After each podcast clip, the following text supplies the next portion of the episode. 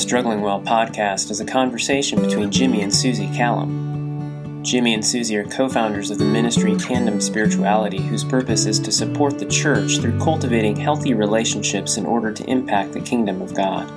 To learn more, visit tandemspirituality.com. Well, good day. Welcome to Struggling Well, another podcast of our um, year long now. It's been a year. We started this the 1st of November a year ago. So we're coming up on a year that we've been doing this. Happy anniversary, Happy Jenny anniversary. and Tim. That's right. Yes. And um, we're still at our kitchen table, which is a We great place to be. We are. Our sound our sound system has been upgraded, not. And but we're happy. We're still doing what we want to do. We're enjoying it. And so we invite you into just another one of our conversations that happen every single day. And for the last year, we've recorded some of those and put them out. And um, again, this is all part of our ministry, Tandem Spirituality. Um, and you can find more, find out more about Tandem by going online to the website and learning more about us. Tandemspirituality.com. There you go. Thank There you. There you go. Um, we we're going to go back to uh, the themes. The themes probably haven't been that broadly different, but it's it's themes that have been running through our life and running through our world. And so, um, if you go into God's Word, you find over and over again um, writers of the Scripture who ask this question: How long? When they're in the midst of difficult times, in the midst of difficulties, they ask the question, how long? For me, I look at Psalm 74 and, um, it's, it's one of the Psalms Asaph. And here's the question. How long, O God, is the foe to scoff? Is the enemy to revile your name forever? Why do you hold back your hand, your right hand? That's just one example. I know you have some. the reason why we're we're still hanging out here in the suffering, struggling well uh, place is, as we've told you in the last few weeks, what our family is uh, in the middle of right now is something that is long. It will be a long term situation. And so we've been giving a lot of thought to that idea of how to struggle well for a long period of time because most of us would like our struggle to be over quickly. I mean, of course we would. I, you know, if I have pain, I want it to be done quickly. I want it to be taken care of. And the pain that we experience in our in our hearts and our minds, uh, some of them don't go away. Um, we have a a dear friend, she and her husband, who we love dearly, and they have uh, a son who we also love, who has will be with them forever due to where he's at in his um, i'm going to call them abilities special abilities and for them it's a long term forever type of situation that god has placed them in with this son who is uh, an amazing young man but but also has daily struggles and so when there's that chronic ongoing wrestling and struggling to keep your head above water. How, how do we do that? And again, we're not here to give you five steps, 10 steps, not even a step as to how you do that. But um, we want to encourage you to intercede for others, but also to ask God the hard questions because the psalmist did. And the psalm that I love is Psalm 13, where David says, How long, O Lord?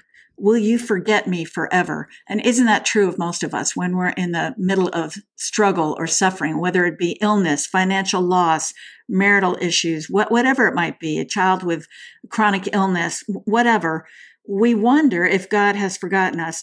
He goes on to say, How long will you hide your face from me? How long must I take counsel in my soul and have sorrow in my heart all the day? How long shall my enemy be exalted over me?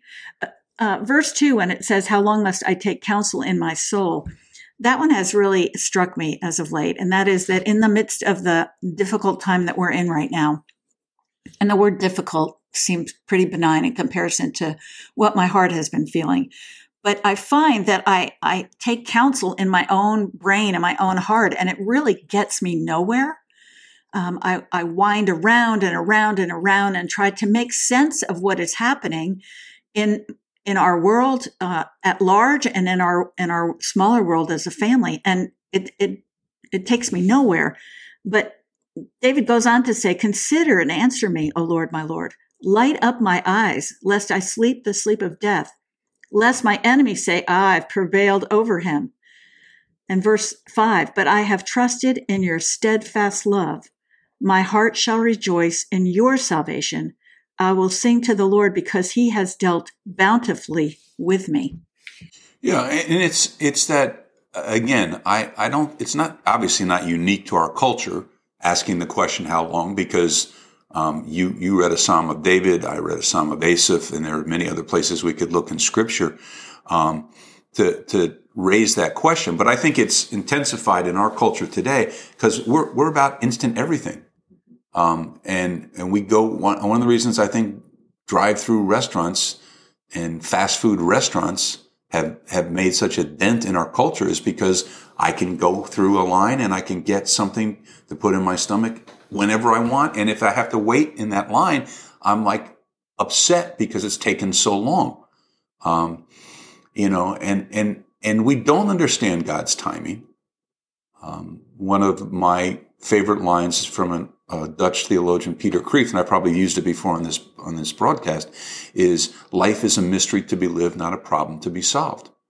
Well, if it's, if that's true, and I believe it is, then the mystery is in God's timing and that brings the question, how long into play?